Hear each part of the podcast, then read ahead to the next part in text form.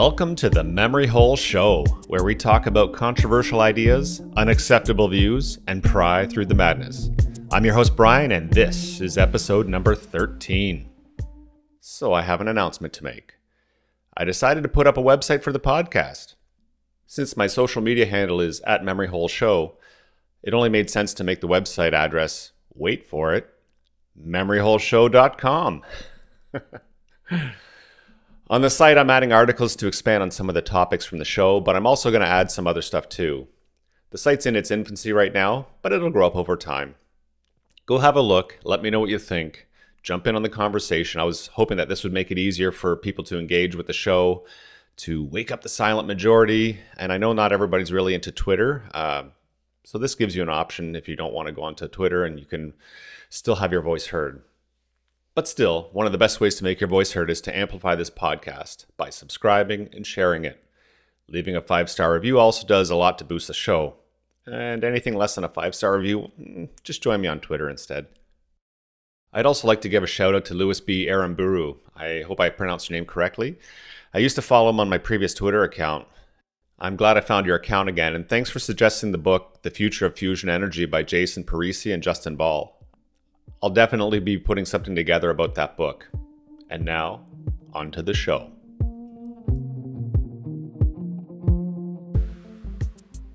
Years ago, I saw a funny skit.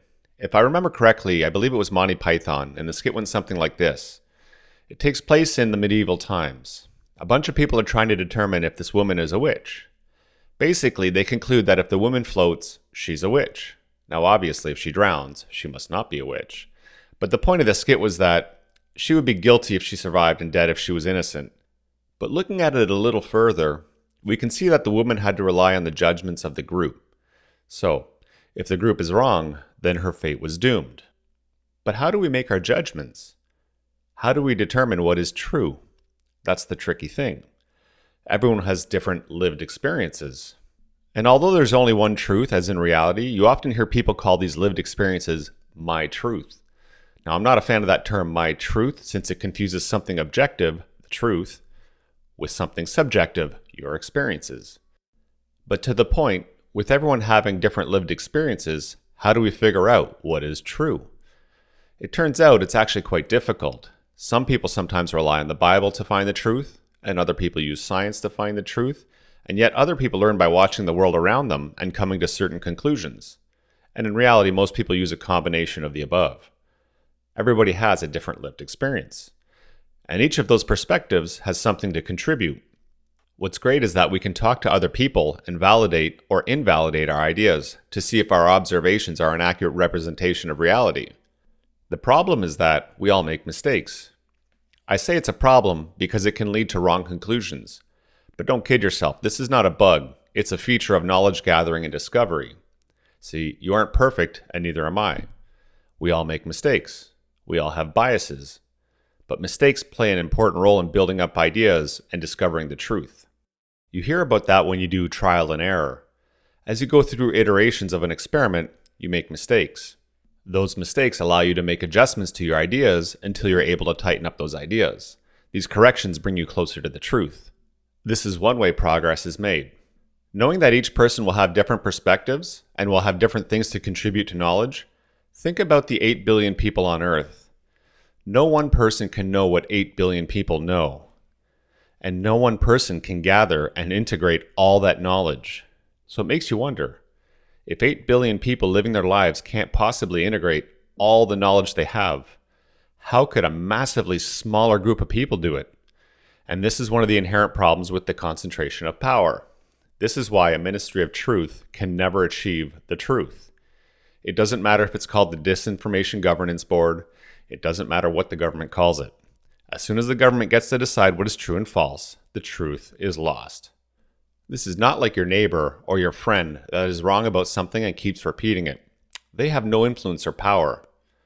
Even if they're famous, they don't have unlimited resources and a monopoly on power like the government does. So, how do you address the limited amount of people that will be taking over the thinking of 8 billion people? If the Ministry of Truth is run by woke people and you aren't woke, do you think the truth has any hope? Do you think your views will be permitted? Obviously not. And if you're a disciple of woke orthodoxy or a hard leftist, would you be comfortable if Trump ran the Ministry of Truth? Do you think your concerns will see the light of day? Obviously not. We can already see how many of the fact checking sites lean heavily left and try their very best to steer the truth towards their narrative. As I mentioned earlier, to get to the truth, we need to be able to be wrong. Only then can we strengthen our arguments and ideas that lead to the truth. Having a ministry of truth is about control. It's about their narrative winning. And like my wise friend Steve once said, winning and the truth have nothing to do with each other. One of the most pernicious aspects of life these days is the desire of so many people wanting to control other people. Regardless of the state of their own lives, these controlling people want to determine what you can do and can say and can think. They believe they know what's best for you. We've seen it with politically correct speech laws, hate laws, and now the Ministry of Truth. We especially saw it during COVID with the lockdowns, mask mandates, and forced vaccinations. One of the experiments that was tried during COVID was a variation of universal basic income. The US did it, and so did Canada. In Canada, it was called CERB. But what it really was was a trial of UBI. As with most socialist ideas, they sound great and lovely. And as we always find out in the end, they're the most deadly ideas on earth. During COVID, people getting the free $2,000 were able to get by financially. After a while, they got used to it and decided that if the money coming in was equal to the money they got from their job, then why bother working? We saw this in the labor shortages that happened because of it. And this is a pretty predictable reaction. When the rules of the game change, people change their strategy. But that's not really what is bad about UBI. Sure, many people will choose to stay on the couch instead of working. It's the path of least resistance.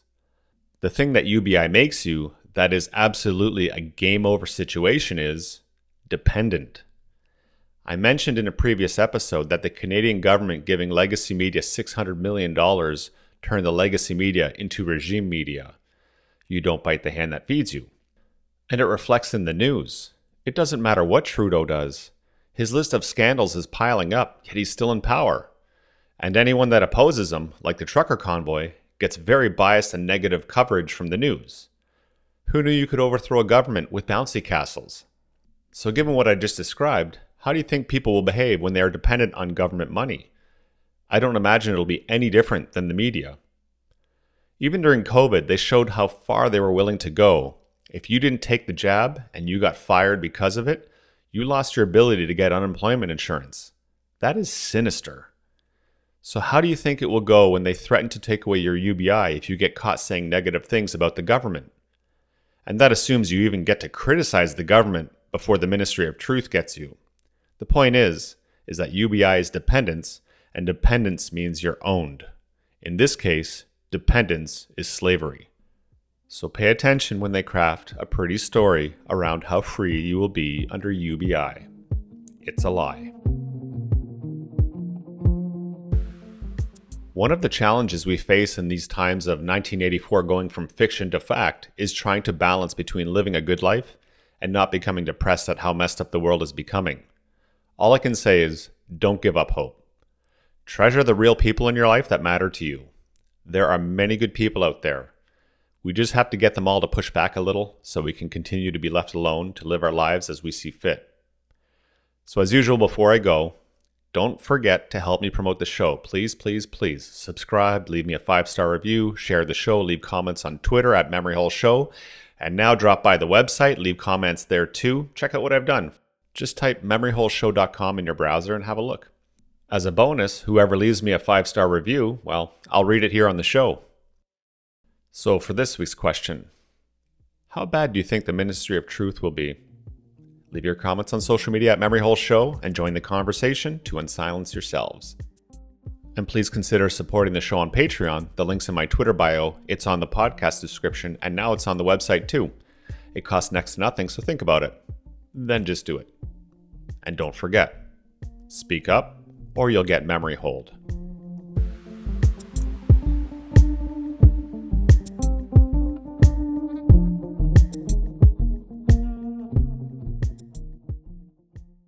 All content from MemoryHoleShow.com and the Memory Hole Show is for the purpose of entertainment and is presented solely as opinion.